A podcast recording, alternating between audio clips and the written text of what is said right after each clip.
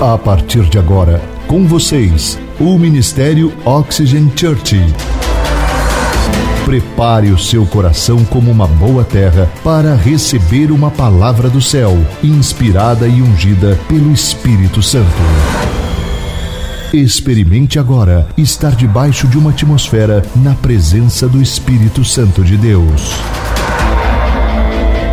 Você está pronto?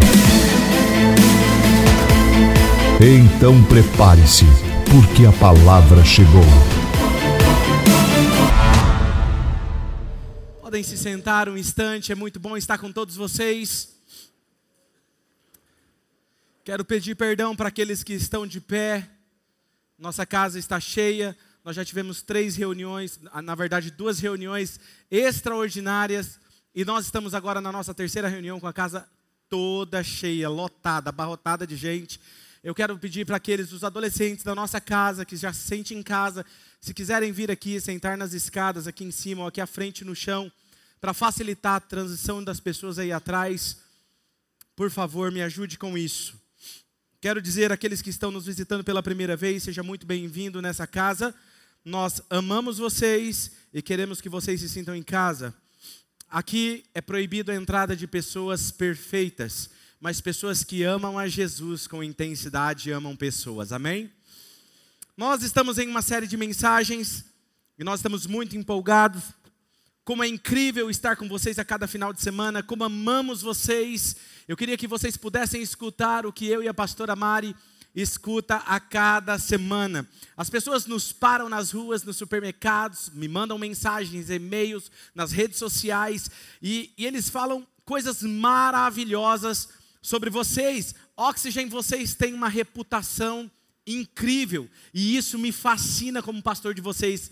Às vezes algumas pessoas nos abordam durante a semana, como por exemplo essa semana, dizendo que eles não têm nenhum parente, não têm nenhum amigo ou um conhecido, porém eles fazem tais comentários como: Eu não sou, eu não vou ainda na Oxygen, mas a nossa cidade precisa de mais igrejas como a Oxygen, porque vocês, o amor com que vocês têm, parece que vocês são pessoas felizes, vocês andam de forma leve, sabe? E eles começaram a falar a forma com que vocês honram a Deus e amam pessoas, isso é o que nós mais precisamos em nossa cidade.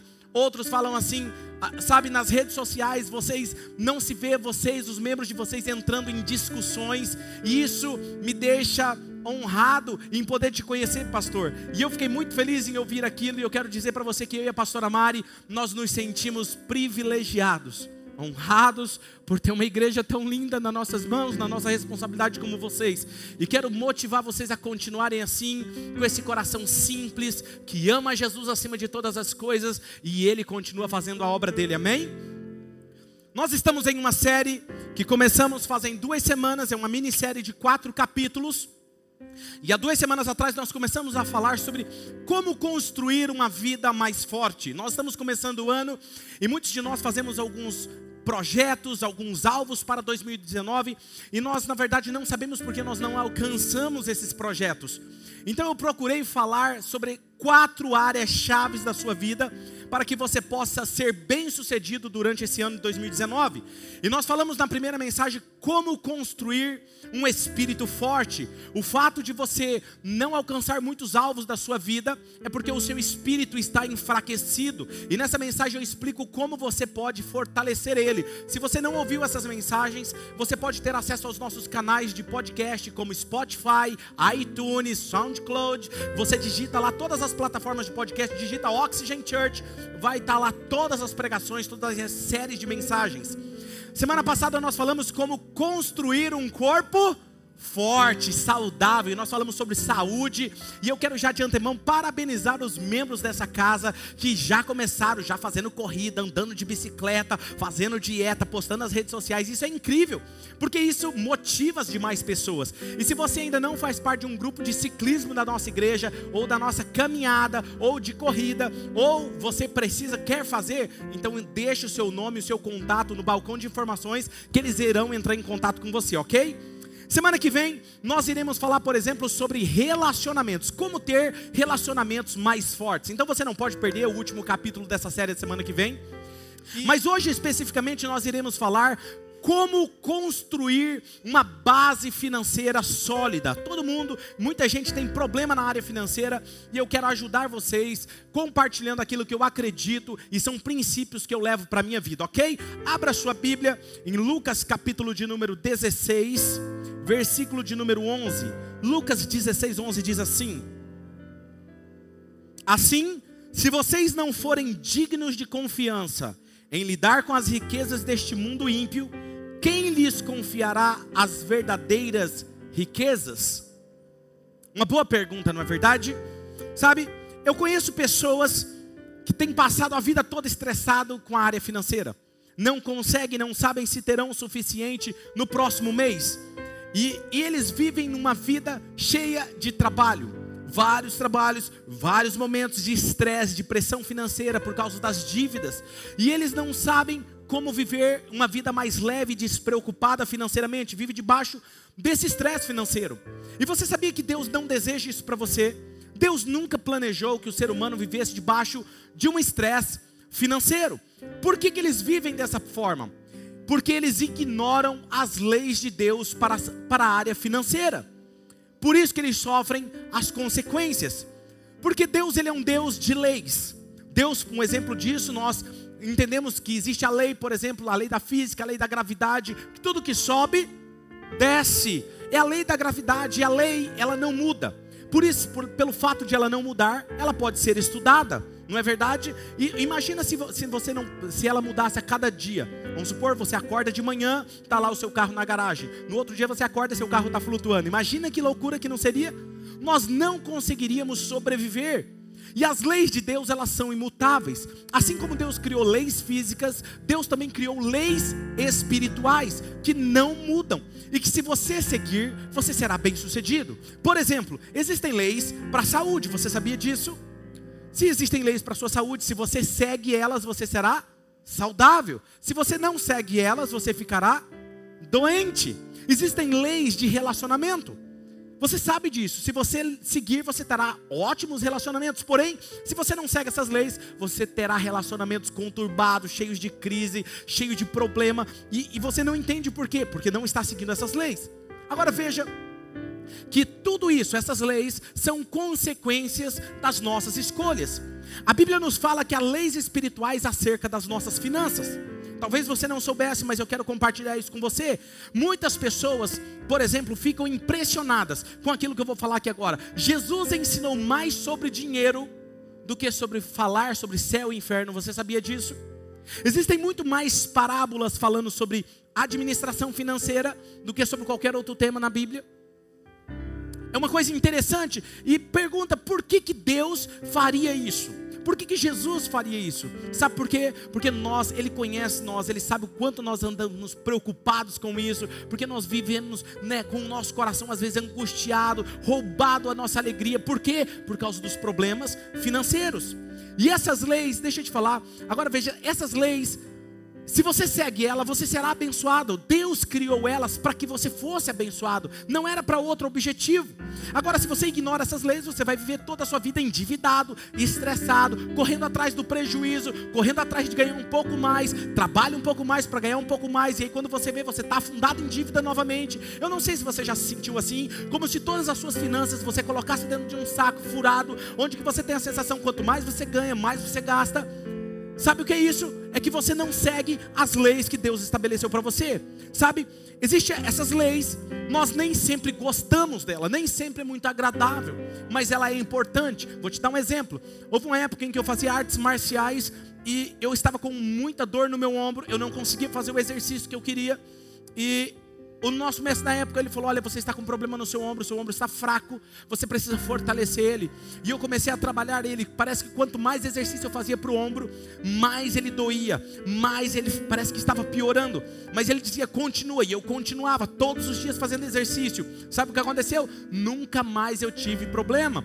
Fortaleceu. Então aquilo que não é tão agradável, se você obedece, você será bem sucedido. É como fisioterapia. Nós temos profissionais da fisioterapia que sabem do que eu estou falando um médico, ou seja lá o que você, sua profissão, você sabe.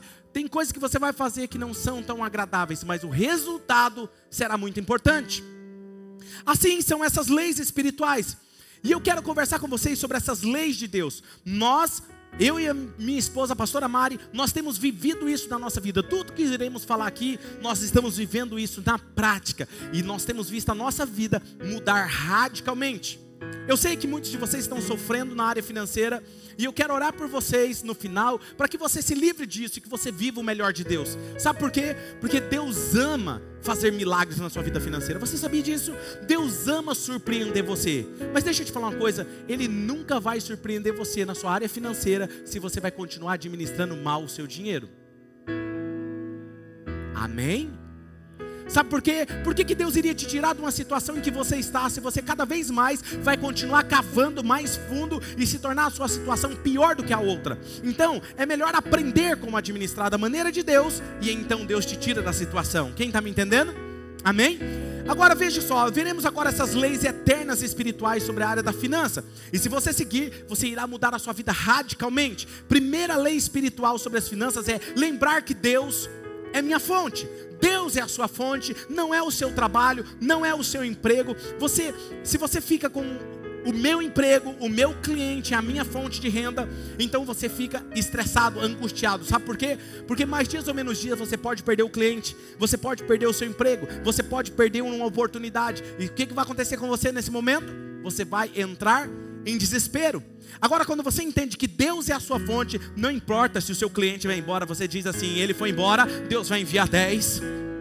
Se esse emprego se fechou, é porque Deus quer me dar um melhor. Se essa porta se fechou, vai abrir outra porta. E o que você está fazendo? Eu estou esperando a próxima porta que será muito maior do que essa.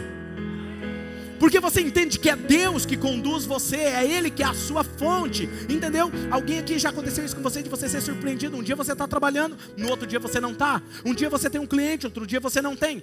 É uma instabilidade, é normal isso ter no mundo das negociações, mas você não pode andar estressado por causa dessas coisas. Se você anda angustiado por causa dessas coisas, é porque a sua fonte não é Deus, é o seu cliente. E você precisa entender isso. Se você está seguro em algo que pode ser tirado de você, você pode perder e ficar desesperado. Ou seja, coloca a sua confiança em Deus. 1 Coríntios 16, 9. Olha o que diz esse texto. Porque se abriu para mim um quê? Uma porta uma porta ampla. Ou seja, se fecha uma fonte de água, Deus abre uma maior para você. Se fecha e esgota uma fonte de água aqui, Deus abre um poço muito maior para você. Se fecha uma portinha desse tamanho aqui para você, Deus abre uma muito maior para você. Nem que Deus tenha que criar algo do nada, Ele vai fazer porque Ele é aquele que cuida de você. Eu não sei como você anda hoje, como foi a sua semana, mas eu posso te dizer uma coisa: esse ano, se você seguir os mandamentos de Deus, o melhor da sua história está vindo na sua direção.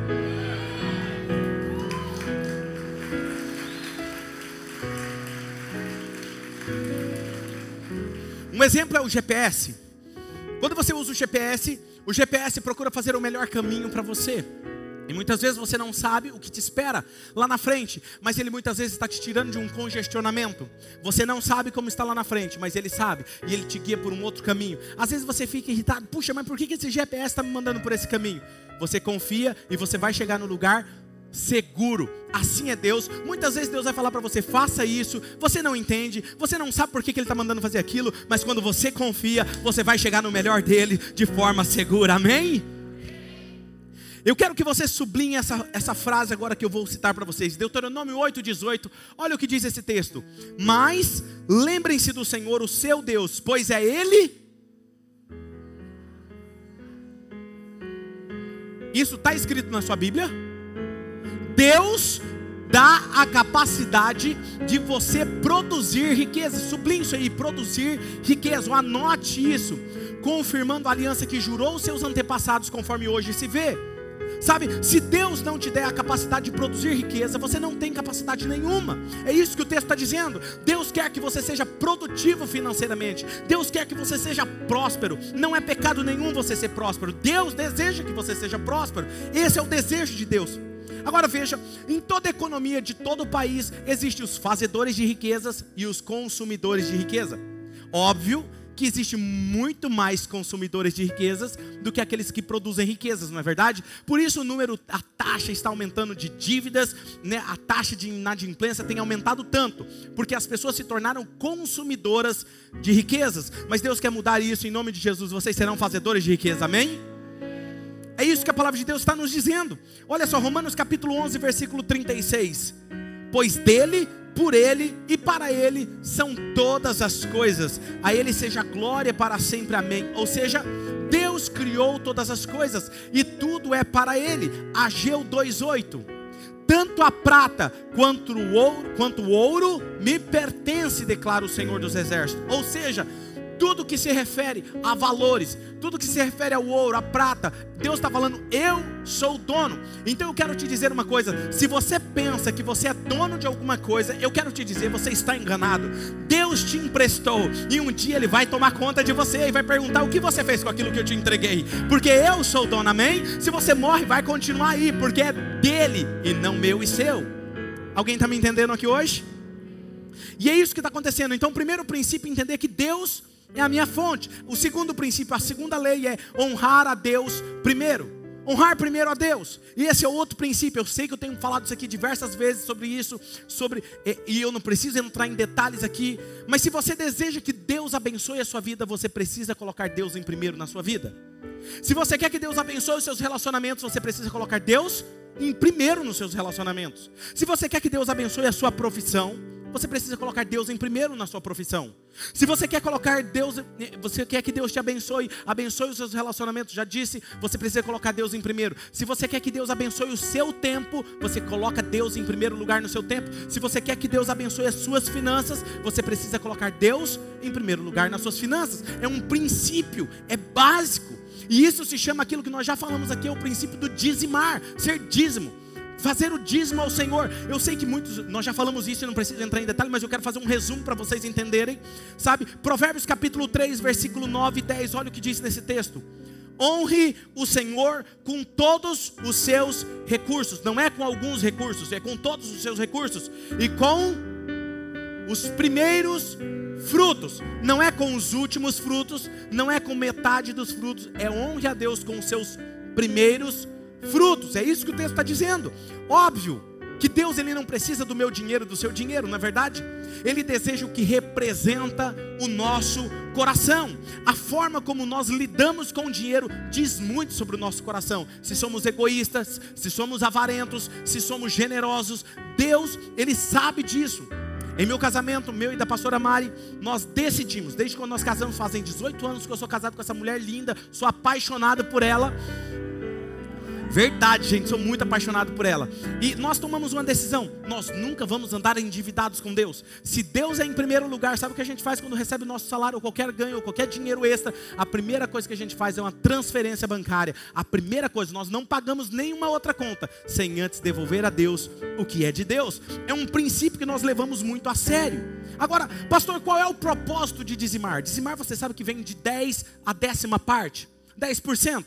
Deuteronômio capítulo 14, versículo 22 e 23 nos diz o propósito: separem o dízimo de tudo que a terra produzir anualmente, para que aprendam a temer o Senhor esse é o propósito, aprender a temer o Senhor, entender que Ele é a sua fonte. Quando você faz isso, você está dizendo: Eu confio no Senhor, eu estou sendo grato a Deus por aquilo que Ele fez no passado, e hoje eu estou colocando no presente Deus em primeiro lugar na minha vida, e eu estou confiando em Deus para o meu futuro. Passado, presente e futuro. Que, que, que princípio lindo. Agora, pastor, onde eu levo o meu dízimo? A Bíblia também nos responde, Malaquias 3,10. Olha o que diz o texto: tragam o dízimo todo, não é parte do dízimo, não é só uma partinha pequenininha do dízimo, não é uma oferta, não, o dízimo íntegro ao depósito do templo, ou seja, você leva aonde é a sua adoração. Aí olha o que diz: para que haja alimento em minha casa, ponha minha prova, diz o Senhor dos Exércitos, e veja se eu não vou abrir as comportas dos céus e derramar sobre vocês tantas bênçãos que nem terão onde guardar. Aí quando você cita um texto como esse, a pessoa diz assim: Amém. Eu creio que Deus pode fazer isso. Aí ela não obedece nesse princípio de dizimar. Então você não crê. Porque crer nos leva a executar uma ação. Se eu creio, eu ajo de acordo com aquilo que eu creio. Amém? é assim, é isso que o texto está nos dizendo. Olha, eu levo o meu dízimo então aonde? Na casa de adoração, onde eu adoro a Deus. Dar um, um, uma oferta, um, algo para uma instituição, por exemplo, de caridade, é lindo, é generoso demais, mas isso não é dizimar. Dar para um parente que está precisando muito, isso é bom, isso é ótimo, isso é ser generoso, mas isso não é dizimar. Você sabia disso? Você dar para alguém na rua um dinheiro, é muito bom isso. Eu fiz isso hoje. Isso é ótimo. Porém, isso não é dizimar. Dizimar é isso, é um ato de adoração que eu dou no meu lugar onde eu adoro. E muitos membros aqui, eu estou falando isso aqui não é porque a gente precisa de dinheiro, porque graças a Deus, essa igreja ela é generosa. E muitos de vocês já fazem isso. Transferem online, não é? É seguro, é rápido, é fácil, igual o seu pastor. E isso é o que nós queremos ensinar aqueles que estão chegando. Um princípio para que você seja abençoado. Agora veja bem, quando um pai, um pai e uma mãe não tem essa prática na sua casa, sabe o que acontece? Você está ensinando o seu filho que Deus não é prioridade na sua casa. E sabe o que é pior? Não pode reclamar depois que seus filhos se tornaram egoístas e avarentos. Se você entende e pratica esses dois primeiros, primeiro que Deus é a sua fonte, segundo que você vai honrar a Deus primeiro, os outros serão mais fáceis. Podemos ir para os próximos? Vamos lá então? Quem quer ir para a próxima lei? Vamos lá, terceira lei então. Economizar dinheiro é ser sábio. Você sabia disso? Você sabia que Deus deseja que você economize o seu dinheiro?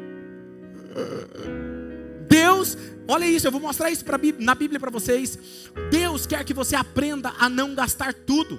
Tem parábolas que Jesus diz: sábio é o homem que investe o seu dinheiro, e quem não investe é tolo. Ó. Por que é sábio? Porque quando eu invisto meu dinheiro, quando eu invisto, quando eu economizo e invisto, eu estou fazendo o dinheiro trabalhar para mim, não eu trabalhar pelo dinheiro. E isso é um princípio que eu e você devemos praticar. Deus espera que nós economizemos o nosso dinheiro. Deus diz assim: assim como você separa o dízimo da minha parte, eu quero que você separe uma parte e economize. Eu não sei se alguns de vocês aqui conhecem o John, John Davidson Rockefeller, um dos fundadores do, da Standard Oil, um dos petroleiros. Ele foi um dos homens mais ricos da sua época. E certa vez perguntaram qual era o segredo dele de ter tanta riqueza. E ele diz: é muito simples eu separo 10% do que eu ganho para Deus, eu pego 10% e invisto e eu vivo apenas com 80%. 10, 10, 80. É um princípio fácil, não é verdade, que todos nós podemos praticar. Isso é algo que Deus nos ensina. Se você é fiel, presta atenção aqui comigo. Se você é fiel em pagar uma parcela de um imóvel, a parcela de um bem, a parcela de uma eletrônica, a parcela de um tênis, por que, que você não é fiel para pagar algo para você mesmo? Quem aqui pagou já parcelas na sua vida? Todo mundo, né? Por que você não pagou uma parcela para você mesmo? Hã? É uma coisa que nós devemos parar e pensar. Olha só o que eu estou te falando aqui, ó. Você nunca chegará à liberdade financeira se você não aprender a praticar essas leis das finanças de forma regular. Você sabia que Deus fala que sua economia, escuta isso, que sua economia demonstra a sua capacidade de inteligência e a sua sabedoria?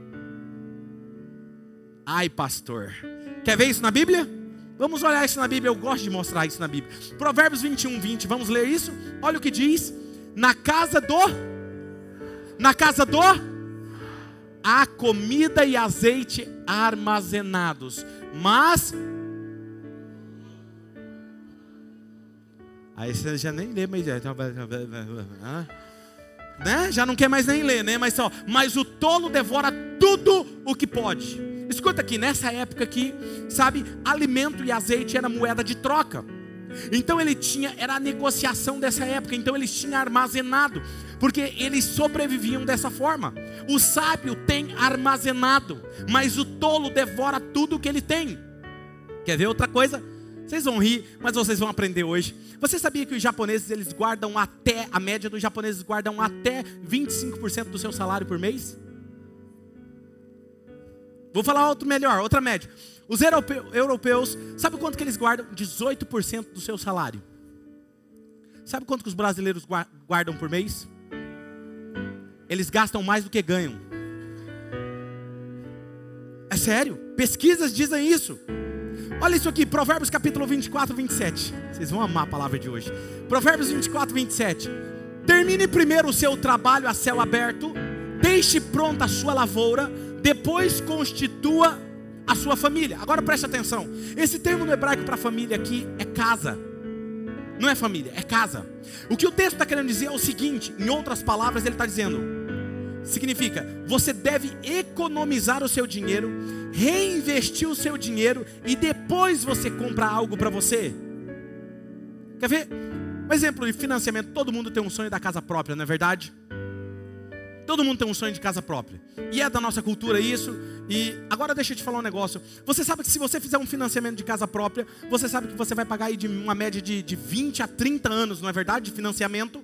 E no final você vai estar pagando duas a três casas, sim ou não? Todo mundo sabe disso, não é verdade? E eu estava conversando com um amigo meu, esses tempos atrás, e o problema disso é que você fica escravo do banco. Eu estava conversando com um amigo meu esses dias atrás e surgiu esse assunto. E nós fizemos um pequeno cálculo sobre isso. Um amigo meu queria construir uma casa. E se ele construísse uma casa financiada, a parcela que ele pagaria naquela, naquele financiamento todo mês, olha só, ele demoraria de 25 anos a 30 anos para pagar aquela casa. E no final, ele pagaria de duas a três casas, no valor daquela casa que ele iria pegar. Agora, se ele pegasse aquele mesmo valor da parcela, ele pagasse um aluguel de uma boa casa, sobraria ainda muito dinheiro da parcela. E se ele pegasse aquela única quantia que sobrou do aluguel da casa boa e colocasse no banco todos os meses durante oito anos, em oito anos ele tinha o valor da casa dele. O que, que você prefere? Sabe o que, que a gente prefere? Entrar no financiamento. Sabe por quê? Ansiedade. A gente quer para hoje e não quer para amanhã. Sabe por quê? A gente aprendeu que nós não devemos poupar. Mas Jesus está nos ensinando um princípio. Poupe para que você chegue além. Quem está me entendendo aqui hoje? Seu pastor ama vocês, fala a verdade. Sabe? Então a próxima vez que você receber um aumento no seu salário, aquele dinheiro extra entrar novamente, não troque de carro, não troque de moto, não troque de celular, não, não. Economize. Se comporte como se aquele dinheiro não existisse. Invista aquele dinheiro. Porque você não deve viver para impressionar os outros. Você vive para viver a bênção de Deus e não para impressionar ninguém. Posso ouvir um amém aqui hoje, igreja? Amém. Você é isso que Deus tem para você, então seja feliz. Deus tem o melhor para você, então nós precisamos praticar esses princípios. Eclesiastes 11:2. Uau, isso aqui é demais. Eclesiastes 11:2. Reparta o que você tem com sete, até mesmo com oito, pois você não sabe que desgraça poderá cair sobre a terra. O que esse texto está querendo dizer? Qualquer expert em finanças que está me ouvindo aqui hoje ou pela internet vai saber, eles vão falar essa frase, você já ouviu essa frase? Não coloque todos os seus ovos em uma só cesta. Não coloque todos os seus ovos em uma cesta só. O que esse texto está dizendo é o seguinte: coloque o seu dinheiro em vários lugares, com cinco, com sete ou com até com oito, porque você não sabe o que virá sobre a terra, e quando vir, você não será pego de surpresa. É a sua Bíblia que está te ensinando isso. Você sabia disso? Agora olha só, Provérbios 13, 11. Olha o que diz esse texto: O dinheiro ganho com desonestidade diminuirá, mas, leia comigo, um, dois, três. Mas quem o ajunta que, que Deus está nos ensinando aqui?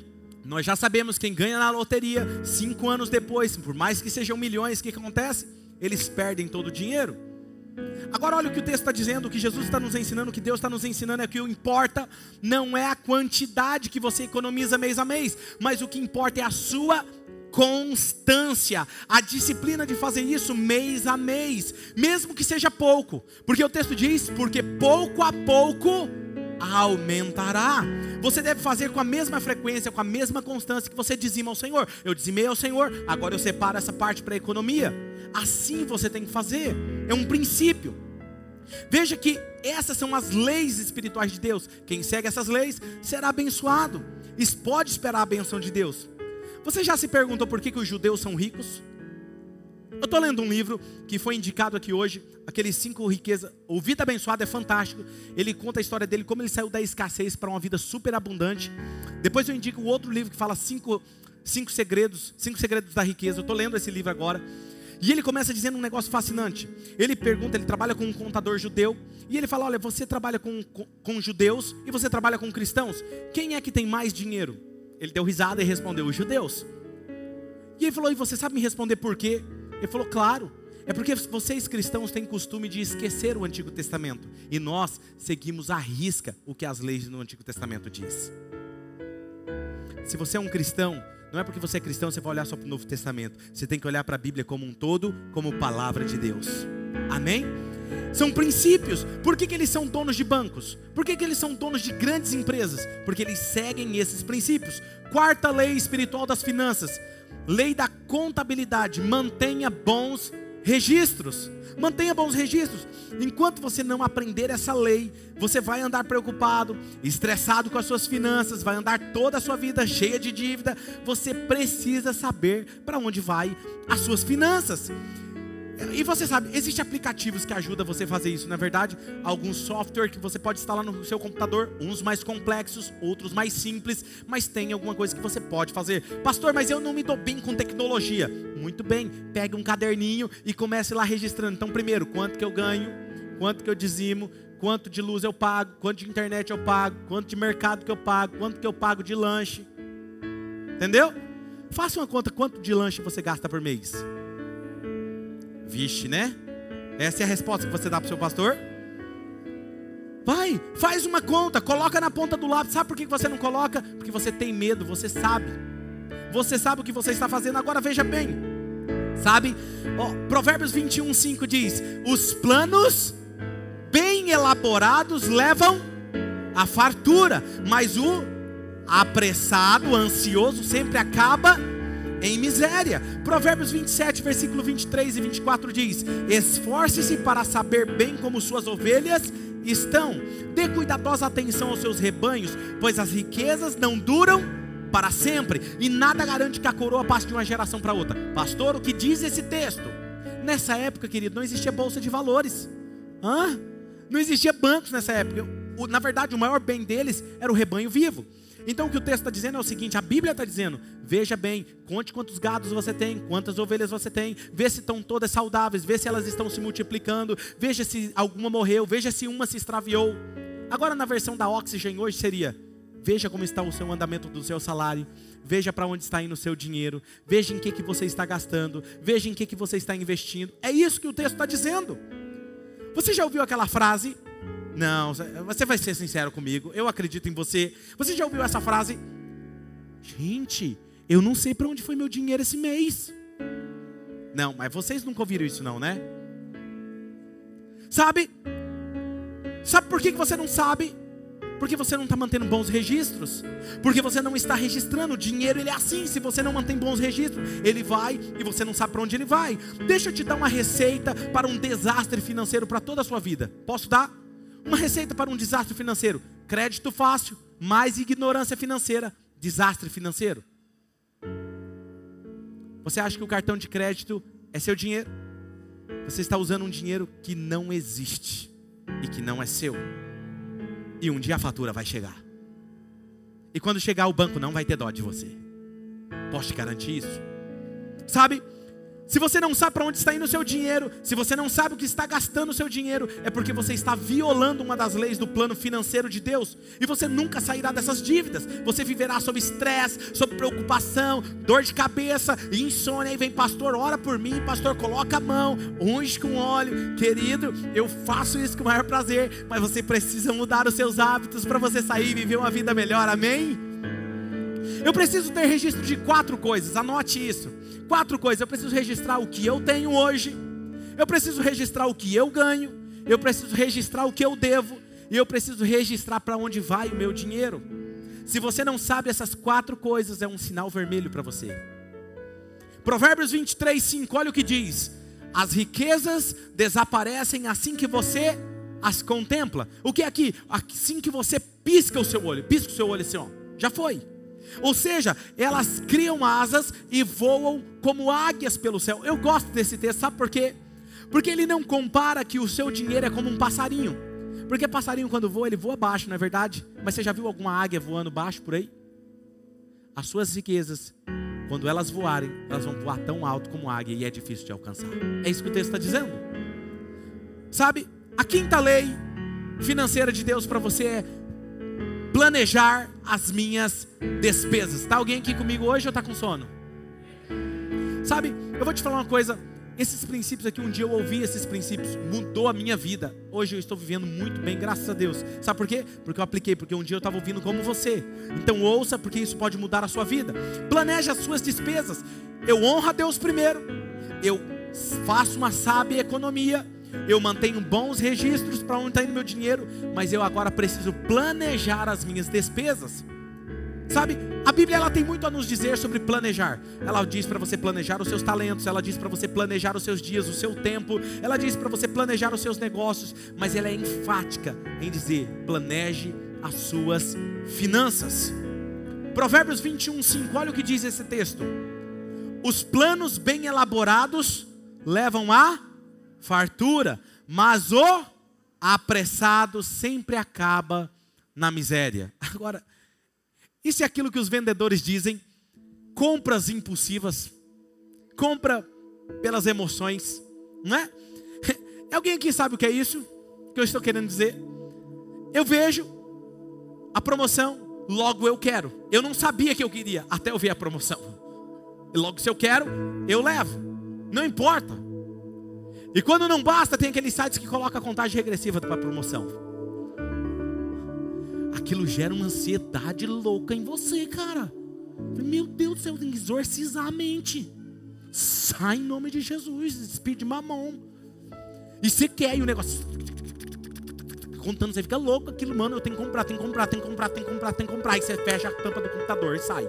É assim, não é? Algumas irmãs olham lá para a bolsa para o sapato, para a camisa, os rapazes para o celular, para o carro novo. Mas essa promoção não vai ter, é só agora.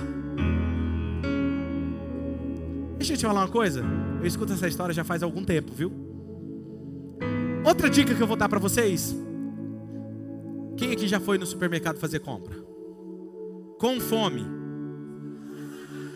Por que, que vocês riram? Vou te dar uma dica: não vá fazer compra com fome. Não parece simples? Não faça isso, sabe por quê? Você já encheu um carrinho cheio de bobeira. Você toma um susto quando passa. Fala, mano, não comprei nada. Aí você sai do mercado para justificar. Rapaz, mas as coisas no mercado estão aumentando demais. Vocês falam isso que eu sei. Mas na verdade o problema não é esse, o problema é que você encheu o carrinho de bobeira e o que era essencial você não comprou. Então faça uma dica, toma um bom café, chama o seu pastor para tomar um café com você, entendeu? Já aproveita, pastor, ora por mim que eu vou lá. Brincadeira, gente. Amo vocês, eu amo ver vocês sorrindo, vocês são incríveis. Sabe? Não vá no mercado com fome. Já aconteceu com você então de você comprar algo, depois você se arrepender. Puxa, eu não devia ter comprado isso, por que, que eu comprei isso? E pastor, como que eu rompo com esse hábito de comprar as coisas com dinheiro que eu não tenho? Para romper com esse hábito, você precisa colocar no seu orçamento. Se não está no orçamento, simples, não compre. Coloque lá no seu registro: eu vou gastar tanto com lanche. Na semana, tanto com comida. Chega nessa semana, hum, preciso sair. Mas eu já esgotei minha cota. Não sai, é tão simples. A não ser que tenha um irmão abençoado tá do seu lado e fala assim: Eu vou pagar para você. Olha para a pessoa do seu lado, olha para a pessoa do seu lado e já fala assim: Deixa o pastor, Deus está usando o pastor. Eu sinto que você vai me abençoar minha vida para eu economizar. Sabe? A Bíblia diz que, olha só, gente. Talvez você diga assim, pastor, mas eu não sou um profissional nessa área de economia. Deixa eu te dizer uma coisa: você não precisa ser profissional na área de economia, você precisa aprender a economizar. Quer ver outra dica? Algumas pessoas dizem assim para mim, sempre faz essa pergunta, pastor, por que, que muitos têm muita coisa e outros vivem na miséria? Se Deus é justo, por que, que isso acontece? Simples. Não é que Deus permite, é você que não segue o que Deus mandou você fazer. Sabe por quê? Se você ganha 100 reais 10% a Deus é o mesmo 10% de quem ganha um milhão, sim ou não? Sim. Se você vai economizar, é 10% do que você ganha, de 100 reais ou de um milhão, é a mesma coisa. Aí você fala assim: não, pastor, mas eu hoje o que eu ganho, eu tenho que pagar todas as minhas contas, porque é muito gasto. O que eu faço? Não tem como eu economizar.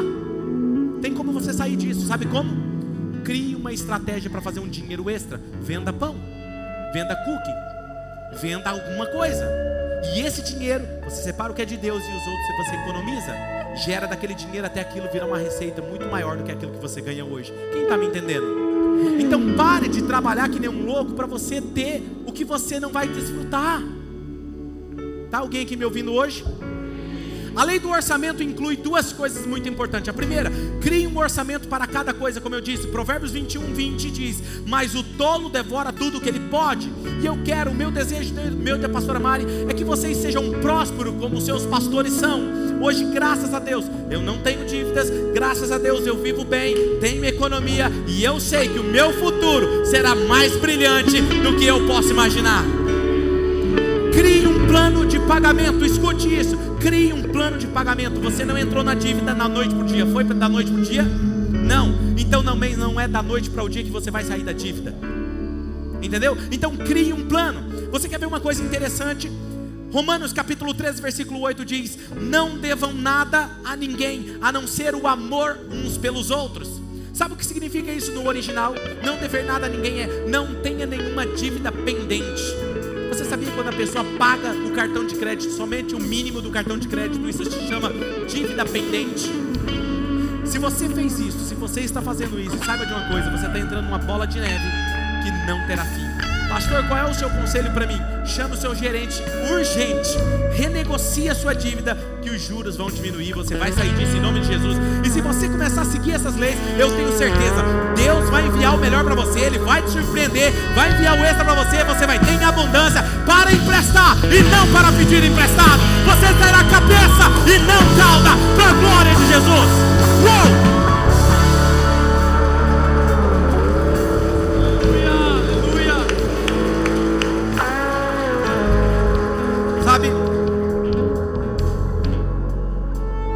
Sexta e última lei das finanças que eu quero falar para vocês.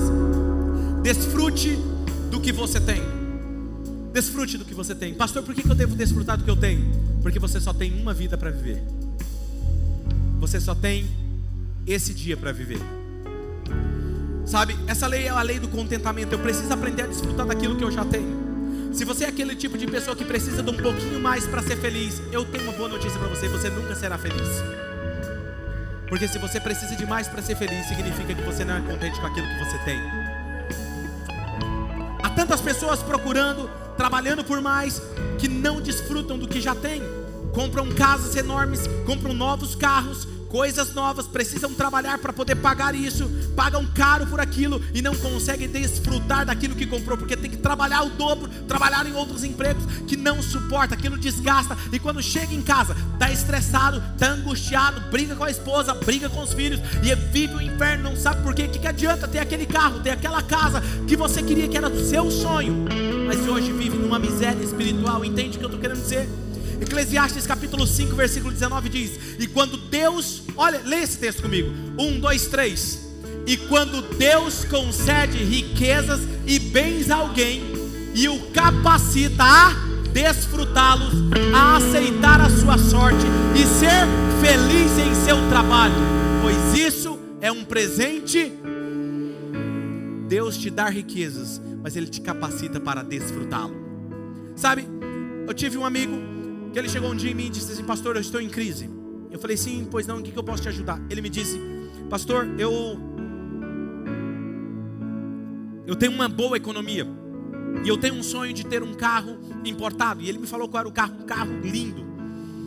E ele falou assim: Eu não, não vou comprar porque eu tenho medo do que as pessoas vão falar de mim.